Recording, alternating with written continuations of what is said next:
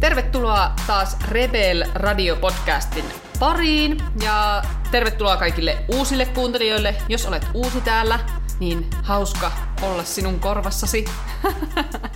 Ja myöskin vanhoille kuulijoille, jotka palaatte. Kiitos, että palaatte ensinnäkin tähän podcastin pariin. Ja olitpa sitten uusi tai vanha, niin jos et ole vielä arvostellut meitä iTunesissa, niin käyppäs heittämässä sinne joku ihan arvostelu ja ehkä joku suusanallinen tervehdyskin sinne sitten. Jos on jotain ehdotuksia heittää, että mistä haluaisitte kuulla seuraavassa podcastissa, niin niitäkin voi meille laittaa tulemaan. Ja sitten jos ottaa SoundCloudin puolella, niin siellä on semmoinen sydän-nappulainen, niin voit sitä painella niin kuin huomista ei koskaan tulisi. Ja meillä on studiossa tänään tuttuun tapaan siis ravintovalmentaja, tietokirjailija Anu Marin ja urheiluvalmentaja Heikki Marin. Yllättävästi. Yllättävästi, aina samat ihmiset. Mutta joo, tämän päivän aiheena on se, että mikä olisi onnistumisen yksi tärkeimmistä tekijöistä. Olipa kyse sitten urheilusta tai elämäntapojen muuttamisesta tai vaikka urasta, niin mikä on yksi semmoinen meidän mielestä yksi tärkeimmistä asioista. Ja tämän voisi oikeastaan aloittaa vähän tämmöisellä omalla tarinoinnilla, koska silloin aikoinaan, kun itse aloitin salitreenaamista, niin se ajatus oli tavallaan sellainen, että on minä ja sitten on ne urheilijat, jotka on jossain tuolla yläilmoissa ja jossakin ihan toisella tasolla. Ja en niin kuin tuntenut ollenkaan sellaisia ihmisiä, jotka olisi olleet hirveän tavoitteellisia treenaajia, tai ylipäätään en tuntenut oikeastaan ketään, joka olisi treenannut yhtään missään. Enkä tuntenut ihmisiä, jotka olisi millään tavalla niin kuin kilpaillut missään lajissa. Ehkä jostain peruskoulusta joku hyvän päivän tuttu saattoi olla, mutta hyvin, hyvin vähän tämmöisiä ihmisiä mun elämässä ylipäätänsä oli. Ja siinä vaiheessa, kun sitten meni opiskelemaan tätä liikunta-alaa, ja alkoi sitten sitäkin kautta tutustua ihmisiin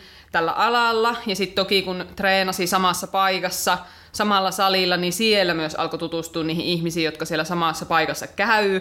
Ja sitten kun siirtyi tälle alalle, niin siinä vaiheessa oikeastaan se lähipiiri, joiden kanssa vietti sit aikaa, vaihtui aika lailla.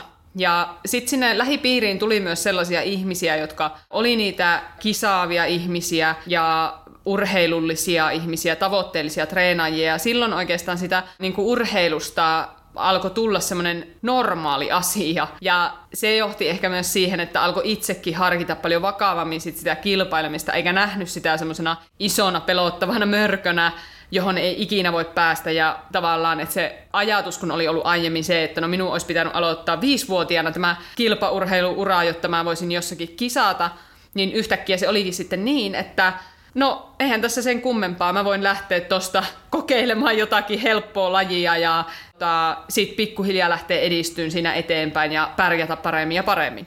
Mutta siis tässä oikeastaan tullaan nyt siihen asiaan, mikä oli tämän päivän podcastin aiheena. Eli se, että ne ihmiset, ketä siinä ympärillä on, niin vaikuttaa aika pitkälti siihen, että mitä sinusta oikein tulee ja kuinka todennäköisesti sä onnistut siinä tavoitteessa.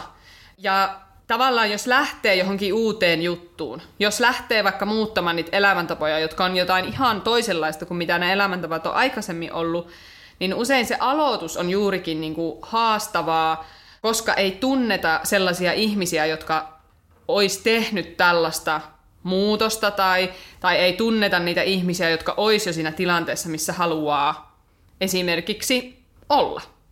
Nykyäänhän tällaisessa tilanteessa niin tosi monesti, nyt kun personal trainer on trainingi ja yleisesti valmennus ja kaikki tällaiset asiat on yleistynyt niin kuin viime vuosina aika merkittävästi verrattuna 10-20 vuoden takaisin, niin monille se valmentaja toimii niin kuin ensimmäisenä sellaisena kontaktina tavallaan sinne maailmaan. Ja jos ajatellaan elämäntapa muuttujaa, niin se personal trainer voi olla se ensimmäinen henkilö. Ja siitä pikkuhiljaa lähtee laajenemaan se verkosto, eli sä tutustut ihmisiin ja niin edelleen. Sitten taas jos ajatellaan kilpaurheilumaailmaa astumista, niin kuin tavallaan siitä harrastaja-treenaajasta, niin siinäkin se valmentaja voi olla se ensimmäinen steppi. Eli sä otat sellaisen valmentajan, joka valmentelee kisaavia ihmisiä, menet mahdollisesti pyörimään vähän paikkoihin, missä on sen tyyppisiä ihmisiä, ja sieltä se alkaa se sosiaalinen verkosto siihen rakentua. Ja tosi monihan rakentaa itselleen, niin kuin just, että ihminen haluaa mielellään olla siinä vanhassa.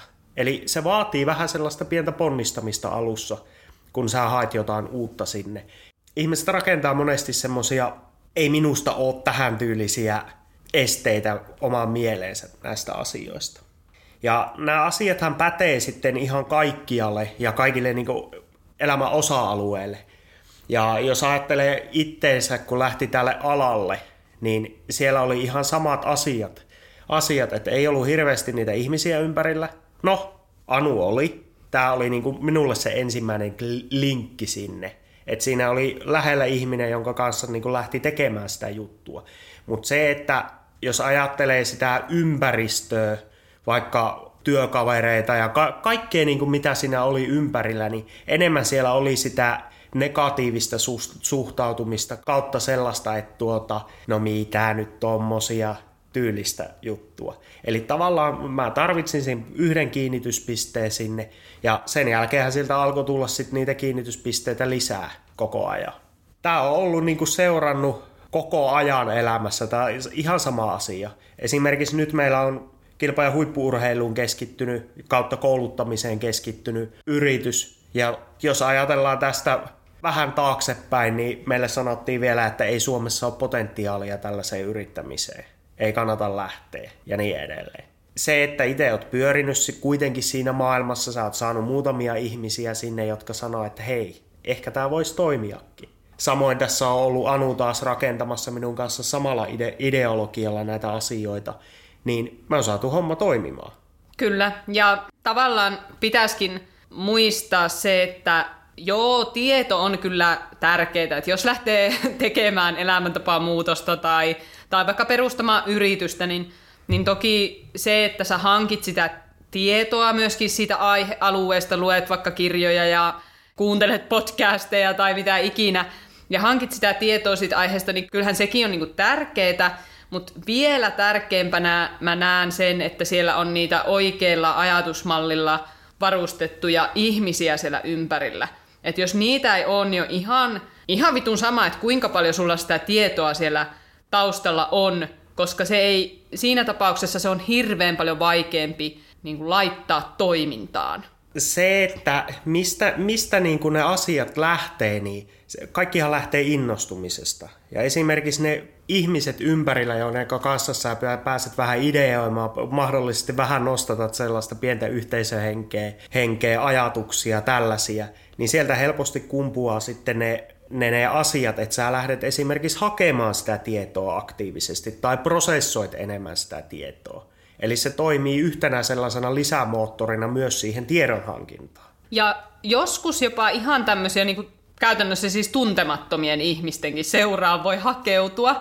Mulla yksi hyvä esimerkki tulee tässä mieleen. Me oltiin tuolla Jenkeissä muutamia viikkoja, tai kyllähän siitä jos oli aika pitkä aika, mutta joka tapauksessa kesällä, siis loppukesästä oltiin Jenkeissä, ja sitten mä sovin siis 2 täysin käytännössä vieraan ihmisen yrittäjän kanssa tapaamisen sinne, ja me tavattiin, ja meillähän tuli vaikka minkä näköistä ideaa ja keskustelua ja muuta siinä sen meidän, mitä me 2 tuntia ehkä siinä nähtiin toisiamme, niin sen aikana. Sitten me päätettiin vaan niin kuin laittaa pystyyn tällainen mastermind-ryhmä, jossa me käytännössä siis kerran viikossa tavataan tälleen internetsin puhelimen välityksellä.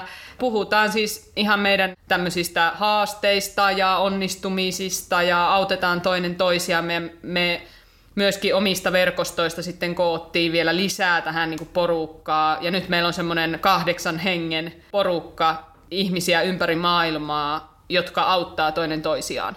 Niin kuin tämmöisiä uusia ideoita voi tavallaan hyödyntää siihen, että miten saa sellaista tietynlaista porukkaa siihen ympärille, jos sitä ei vielä tällä hetkellä ole. Siitä itse asiassa voidaankin tälleen hyvällä aasinsillalla mennä siihen, että mitä sitten, jos lähipiirissä on vaan niitä ihmisiä. Että jos ajatellaan vaikka elämäntapamuutoksen tekemistä, niin jos siellä on niitä ihmisiä, jotka vaan niinku juhlii ja niillä ei ole ollenkaan terveellisiä elämäntapoja, ne ei ole yhtään kiinnostuneita liikunnasta eikä urheilusta.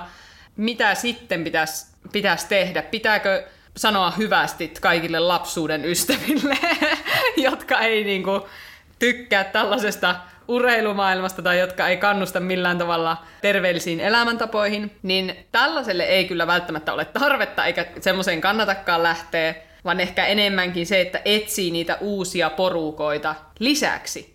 Tämä on niin kuin omakin ajatus tästä, että kannattaa vähän miettiä niitä ajatuksia, että mitä sinä oikeasti haluat siltä elämältä ja mistä palikoista sä haluaisit sen koostuvan.